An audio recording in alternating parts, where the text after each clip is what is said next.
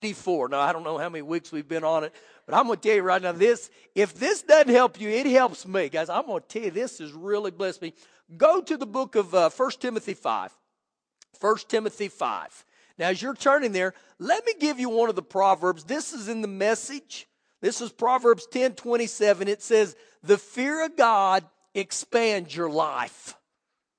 And I like that. The fear of God is going to expand my life. So there's something that happens when we get over and live with the fear of God. Now, the last few weeks we've been talking about different scenes with the fear of God. If you'll remember the two sons of Aaron, this is Leviticus 10. His son's name was Nadab and Abihu. They offered profane fire. In other words, they did a small thing that God didn't tell them to do. And remember when it happened? They were met with immediate judgment. They died. I believe everybody that was around that it got their attention. Then we looked in Acts 5 at the guy named uh, Ananias and his wife Sapphira. They, they gave an offering, but they were deceptive. And remember what happened? They were met with immediate judgment. Things happen. Last week we talked about Eli's two sons, uh, and Hophni. And I'm going to tell you guys, they were full of sin and full of sin for years of their life. And so it gives us a little bit of insight of what happens at times when God's judgment is immediate. And most of the time when you see that, guys, it's when the Spirit of the Lord is really moving. When the glory of the Lord is strong. Okay? Keep that thought. And let's begin here. 1 Timothy 5, verse 24. Listen here. Some men's sins are clearly evident some men's sins are openly evident. They're blatantly evident. Preceding them or following them to judgment immediately. Now the message says it marches them right into court. What does? Their blatant sins. Okay? Keep reading.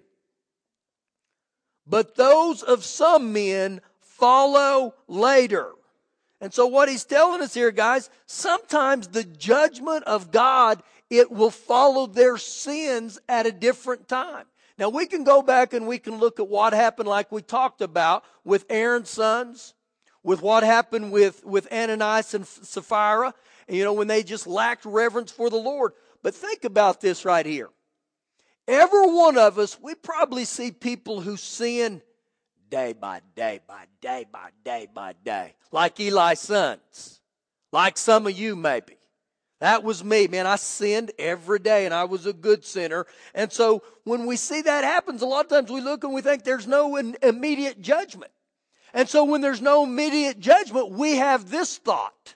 We got away with it. Nothing happened. We're exempt. God overlooks it or God winks at it. Which all this does, guys, is I believe it bursts a sense of false grace where people think it's okay. It's okay if I do that. Now think back there, just in reading this in Acts 5 with Ananias and Sapphira. When they were brought with immediate judgment, now think about this, guys. They're asked, Peter asked them, did you give this amount? And Ananias said, Yeah, I gave that amount. And Peter looked and said, Dude, why did you lie to God? And boom, he died. And then Sapphira came in, or Sapphira came in a few few hours later, and Peter said, Is this what you gave? And she said, Yeah, that's what I gave. And he looked and said, Here's the boys coming to get you too. You died too. So what happens in Acts 5? It says that the fear of the Lord fell upon the church. I guess so. Now just think that right here tonight. That we have someone come down here and they become very deceptive. And all of a sudden, man, the fear of God comes in here and strikes Raul right between the eyes and Raul falls over dead. Guess what would happen in the church? The fear of God would come in here. I mean, we would all wear these spiritual straitjackets. We'd all stand up. We were, don't breathe. Don't breathe. Don't wink. Don't move. See, this is what happens, those guys. When the fear of the Lord is there, the presence of the Lord will be there. And if you go back and look in that passage in Acts 5, it said people started getting born again. Remember, it said that the anointing, the power of God was so strong on Peter's life that just the shadow would heal people. Just the shadow of that. Now look what it goes on to say. Verse 25. Likewise, the good works of some are clearly evident. In other words, you see the good works. I mean, it's very obvious at times when people do good things, you see them, but look what he goes on to say. And then that those that are otherwise cannot be hidden. So he's telling us here one's character, one's sin, one's good works, guys, they're all going to be revealed at one time or another. Everything we do on this earth, good, bad, and ugly, is going to be revealed. So you know what that tells me? Judgment's going to come. God's judgment's going to come. Now, the book of Joel, chapter 2, and, and, and uh, Peter re- referenced it in Acts 2. And it talks about that this, th- these last days, the Spirit of the Lord is going to be poured out upon all flesh. Joel chapter 2, I believe exactly, it's verse 23. It says a thing called the latter rain that the latter rain is going to happen. Now, what the latter rain means is it's going to be an outpouring of the Spirit of God. There was a former rain, but there's going to be a latter rain. And listen, guys, we're moving into that more and more. Now, I can tell you this today. When the latter rain, the outpouring of the Holy Spirit starts flowing and really moving, it's going to be met with an increase of judgment. I believe that with all my heart. Once again, why? when the power of God is strong, the anointing of God is strong, judgment will be strong too. Now we don't want to we don't want to go back and say, "Man, maybe we don't want that." Yeah, we want that. I don't know about you. I've prayed for years of my life to see miracles on a consistent basis. I mean mind-blowing stuff. I prayed for years, you know. I still believe God's with all my heart. Mark 16, the Great Commission, it says you'll lay hands on the sick and they'll recover. Now, you know what I understand with, with that statement right there? It has nothing to do as far as me. I couldn't heal a flea. But I'm going to tell you, when I get full of God and we lay hands on people in the name of Jesus and you start watching the, the blind see, you start watching the deaf hear, you start seeing those things, it gets people's attention. I want to see that. But there's going to be some things going to happen right here in this earth. So you know what I'm telling? Every one of us, live with a reverential fear of God, unlike any other time. Now, go with me to the book of Ecclesiastes, chapter 8. Ecclesiastes chapter 8. Where's that at? Right after Proverbs. Right after the Proverbs. So, you know what I believe, guys? The, the, the, the, the judgment of the Lord, it will birth the fear of the Lord. How do I know that? Just go back there and look there in Acts when you saw that with Ananias and Sapphira. Man, that when the judgment of the Lord hit, and the people got, they got right. They started fearing the Lord. Uh, Ecclesiastes chapter 8. This, this is S O G O O D good right here. This passage right here is incredible. Ecclesiastes chapter 8, verse 10. Then I saw the wicked buried, who had come and gone from the place of holiness. Now, as you look at that, he said, I've seen the wicked buried. And where did the wicked come from? They had come from the place of holiness. So, you know what this tells me? These wicked people were frequenting the church. They were showing up at the church. And it says, guys, and they were forgotten in the city where they had so done. Where they had done such? What had they done? Wicked. So in the city they lived in, they were known as being wicked. Now get this. Solomon says this is also vanity. This is also useless. The Amplified says here, they didn't escape their doom. Verse 11 Because the sentence against an evil work is not executed speedily, Therefore, the heart of the sons of men is fully set in them to do evil. Now, listen to that. He tells us a, a great insight here. He said, just because people do wicked things and, and the judgment isn't executed speedily, they feel like they got away with it once again. So here's the, the, the, the point of verse 11. When sin and evil, guys, isn't punished, when it's not corrected in our lives or it's not judged speedily, once again, people have the mindset, it's okay. It's okay. There's nothing wrong with it. There's no consequences. Have you ever been there? I have. I remember times in my life where I knew, or at least I thought the things I was doing was wrong, but because there was no consequences in my life, I thought, well, maybe this isn't such a big deal. Listen, guys, sin is never a big deal to God, it's a huge deal. God hates sin. He can't, he can't stand sin. You know why? Romans 6:23 says the wages of sin is death.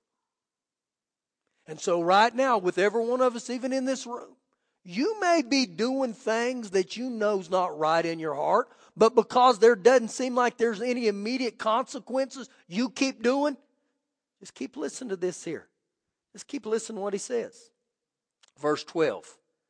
Though a sinner does evil a hundred times, his days are prolonged.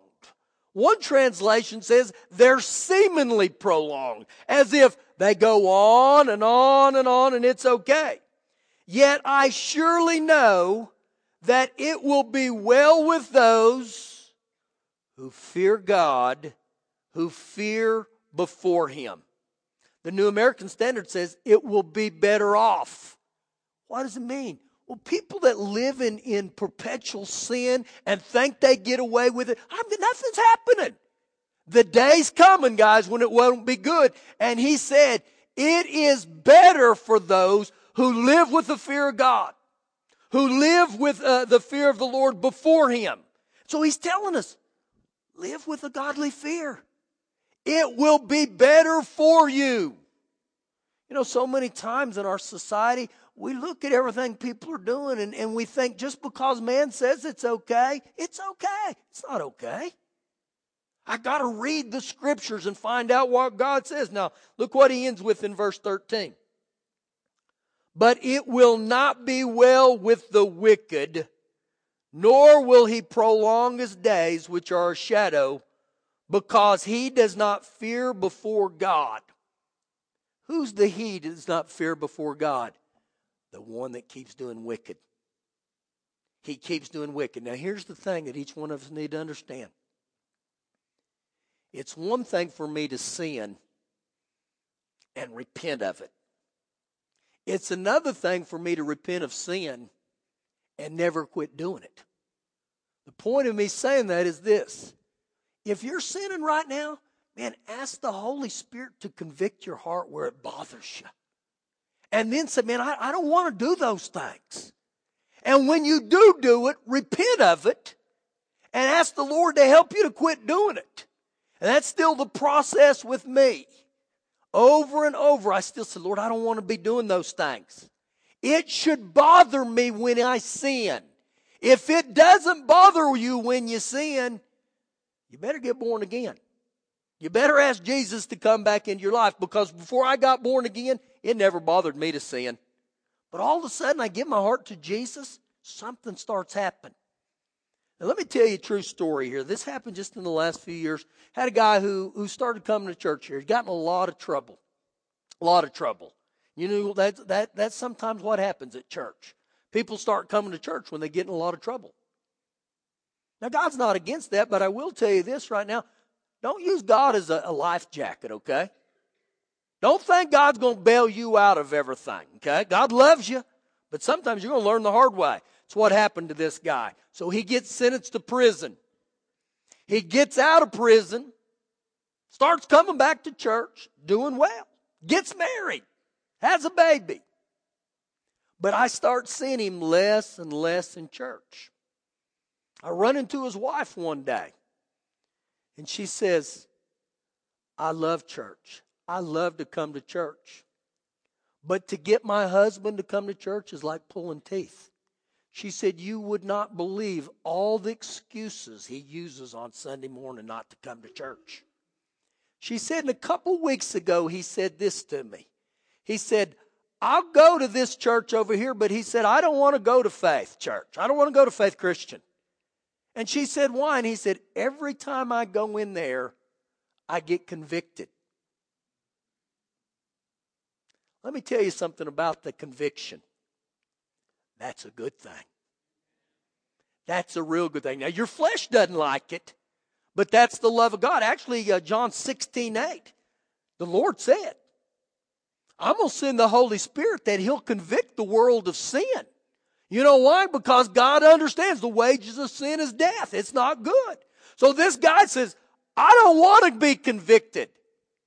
Now, I'm not saying this to bash other churches, guys. But you can go into places where the Holy Spirit isn't there, where there's a bunch of people that they don't want to be convicted. It's a lot easier to, to have God on the back burner.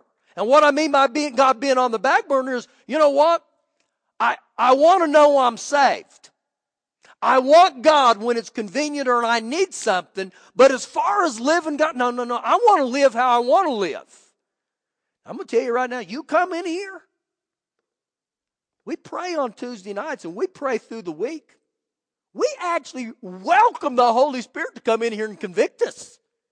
And that's not just for that's for me. Man, Holy Spirit convict me of sin. I don't want to do that. Why? The reverential fear of God will come on me. So this guy quits coming to church.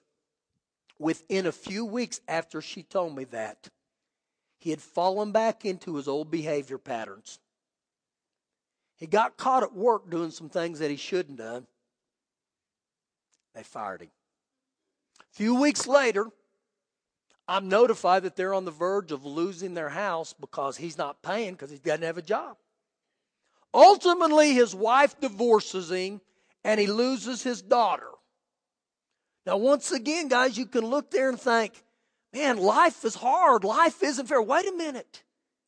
If I don't respond to the things of God, guys, and allow the Holy Spirit to convict me of sin and live with a godly fear, what happens? A thing called destruction. Is that what God wants for every one of us? No. But when I don't live for the kingdom of God, I don't live for God, this is what ends up happening. And this is what this is talking about. So rejoice when judgment comes. Actually, James 5 9 says, The great judge is coming. He is at the door. And guess what? He's going to judge every one of us sooner or later. Now go back with me into the New Testament to 2 Timothy this time. 2 Timothy chapter number 3. As you're turning there, remember this. Proverbs 8:13 says the fear of the Lord is to hate evil. It's to hate evil. One of the best things you can say is to get in to get in sync with God. Say, I love what God loves, and I hate what God hates. Love God, hate sin. Love God, hate sin. Okay? I tell you, it's that simple. And if you'll you'll continue to live with the fear of God, it'll help you in this area. Where you look and no matter if anybody's around, you know, God's watching me. God loves me. Now listen, guys, God's not a God that wants to slap you. I'm not preaching that God's up there this Texas sized fly swatter saying, I can't wait till Doug Brown treats Kendra ugly so I can knock his head off. I'm just kidding. He wouldn't do that. See, that's not, that's not what I'm talking about, okay? That's not the God that I know. But God knows that when we don't live with the fear of Him, we open the door to crud. We open the door to junk. 3 Timothy. 2 Timothy 3. Well, I'm going to get you messed up. Y'all didn't know there's a third Timothy, did you? Because there's not. But know this that in the last days, perilous times will come. Now, the word perilous there, we don't use that all the time, but listen to the definition of that harsh times, savage times, difficult times, dangerous times, painful times, grievous, hard to deal with. The word describes a society that is barren of virtue. You know what that means to me? A society that does not fear God. Kind of describes us a little bit, doesn't it? So to continue in the to continue in the gospel, guys, he's telling us here, you're going to face a great great increase of evil. You, you can look right now, guys. I'm not that old, but I look back and we're, we're seeing things now that we, we never would have dreamed of seeing. I mean, back in the 60s on TV, you never heard them say a cuss word. I remember when the dude in Gone with the Wind said, Frankly, dear, I, I don't give a hoot. And man, we all rolled out like, oh my gosh. Well, now, I mean, you can't watch a show without them cussing or sleeping around or doing something. I mean, it's all over the place. So you can look. I mean, in 40, 50 years, the progression of things. This is what he's talking about. Now, right here, I believe that, that, that Paul's giving us a wake up call, but look what he ends up telling us, guys the symptoms. Look at some of the symptoms, verse 2. For men will be lovers of themselves, lovers of money boasters, proud, blasphemers, disobedient to parents. That's a good one. Unthankful, unholy, unloving, unforgiving, slanderers, without self control, brutal, despisers of good. And so he's telling us here, guys, people are going to be characterized by all kinds of, of self centeredness and unnatural perversion. That's what he's warning us about right here. I really think nothing is viewed as sacred. Verse 4 Traitors, headstrong, haughty, lovers of pleasure rather than lovers of God. Now, once again, when I look at that, that he talks about lovers of pleasure, I mean, I think about that in our society. Most Christians nowadays, you know, all we want to know, all we want to know or think is, I'm saved. I want to live a life of pleasure. I want to do what I want, but I want to make sure I'm saved. And guys, I can't allow a pleasure to take precedence over Father God. I can't go that way. I got to make God first. Look what he goes on to say lovers of pleasure rather than lovers of God. Having a form of godliness having a form of godliness. Now, listen to this about the form of godliness. They'll, uh, uh, they'll, they'll live with an outward pretense of Father God and speak a vocabulary of Christianity. You know what that means? We understand how to speak in Christianese. Praise the Lord. Isn't God good? I mean, when people tell you, Woo, we got a problem. You know what we say to them to, to be Christianese uh, correct?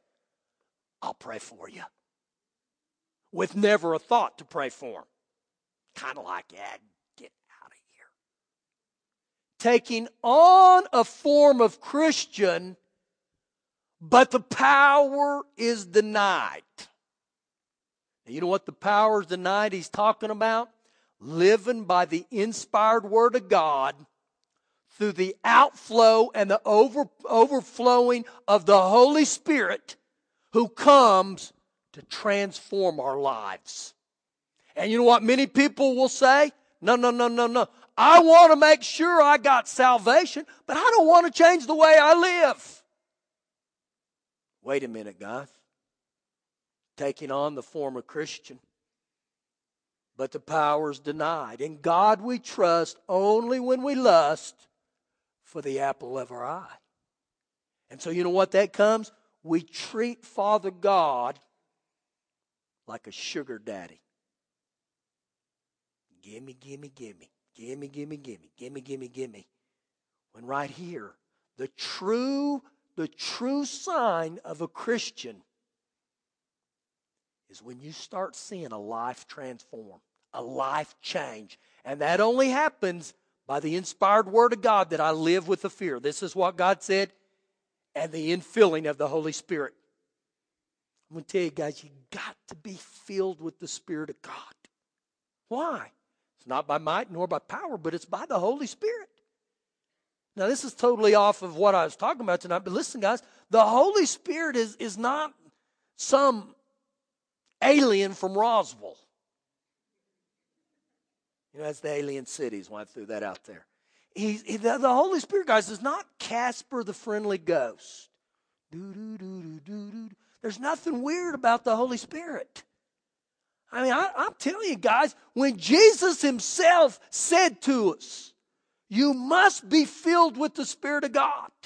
Something happens, guys, when that begins to, to take place. And what happens is this God comes on the inside of you and He starts working on the inside of you. And guess what? It starts manifesting or showing up on the outside.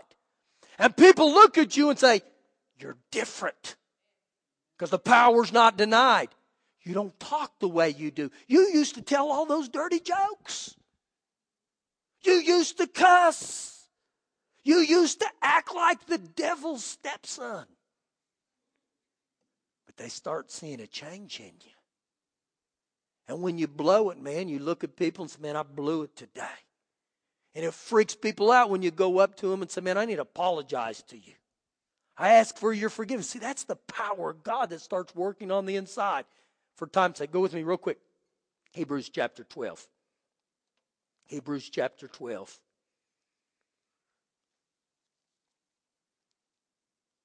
Listen, guys, we cannot excuse disobedience or sin by marking it off as covered by grace. So, Pastor, grace isn't covered. Grace doesn't cover.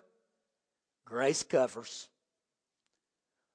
But grace doesn't cover in the way we've been taught.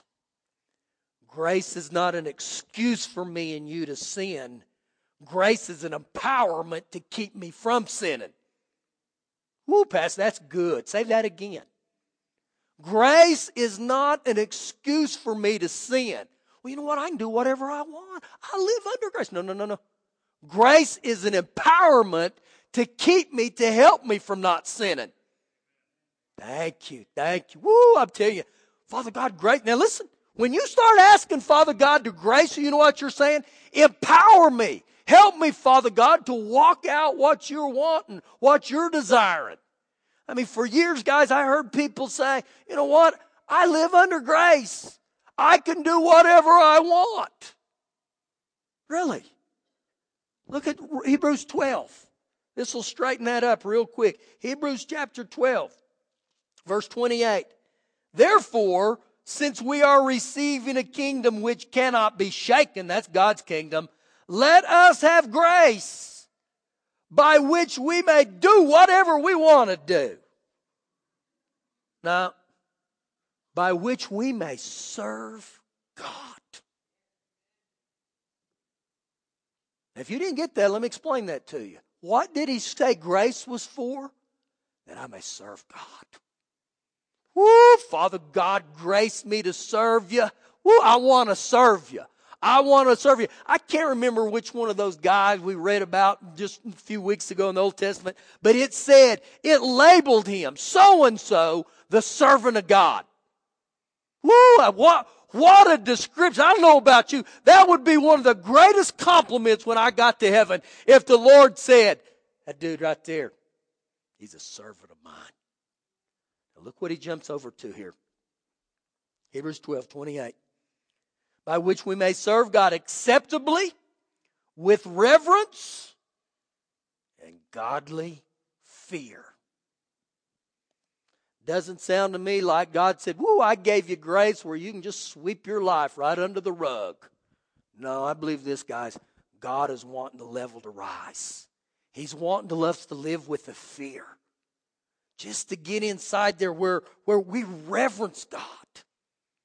And we, we're honored to live for God and to serve Him just like this is talking about. And so, guys, I can't live however I want. I can't do whatever I want. Because when I end up doing that, guys, it's a thing called destruction. Let me end this week, and I've told this story over and over and over and over. I want you to really get this. There was the, the minister named Jim Bakker. Years ago, he had a wife that her name was Tammy Faye Bakker. Some of you may remember Tammy Faye. She didn't put makeup on with a, a little brush. She put makeup on with a paintbrush. I'm telling you, that stuff was thick. I mean, thick. I don't know why I told you that, but I did. So, man, their ministry just begins to blow up. Well, little old paint never hurt any old barn. That's why I told it. Okay. Sorry, I keep moving here. Jim Bakker. Get my thought back here. I speak for a living. You wouldn't know it. So their, their ministry begins to blow up. Things begin to happen. But they, they, they feel like they're, they're bigger than life. I'm not, I'm not accountable to nobody. I, I can do whatever I want when I want. Here's a question I want to ask you tonight Who in your life has permission to tell you no? Can anybody look at you and say, no, that, that's wrong? Because if you don't have anybody in your life who you allow to do that to, I'm going to tell you, you're going to get in trouble. It's going to get you. It's healthy for, for us to have people to say, you can't do that. So Jim Bakker goes on, and ultimately he loses his ministry. He loses his marriage. He's in prison. One of the major networks sends a guy to do a story on him. They get in there, and the guy looks at him and says, Reverend Bakker, when did you quit loving Jesus? And he said, I never quit loving Jesus. I never stopped loving Jesus. I love Jesus with all my heart. He said, I just quit fearing him. He quit living with a godly fear. And see, it's it's a balance, guys. I'm not I'm not downplaying love, man. Love is awesome. But I'm going to tell you, love without the fear of God, you, you, you'll swing over to this ditch. And when you live with the fear of God without love, you'll swing over to this ditch. But man, when I have the love of God in me and the fear of God in me, man, I stay right down that, that highway. The things of God begin to move in my life, and things are well. It is well with my soul when I live with a godly fear. When I seek God, I stay right in my heart. i tell you, once again, I'm not a great example to you, I'll be a great example by the way I repent. I don't have a problem repenting. And I'm telling you, it's the greatest daily vitamin I take. You get around me and you, I, I repent all day long. I'm repenting. Some of you saying, Pastor, are you that bad? Yeah, I still. I'm still a work in progress. You get around me, you better put a hard hat on. Because crud is falling off all the time. I repent, oh, Father God, mold me and make me. You're the potter, I'm the clay. Change me. Change me from the inside out. And woo, it's working. Something's happened. If you don't believe me, ask my wife. She's put up with me for 32 years. She can tell you. Bad. It's bad. Stand up. Stand up here. Praise the Lord. Hallelujah. I don't know if this helps you, man. I, I'm almost ready to do cartwheels up here.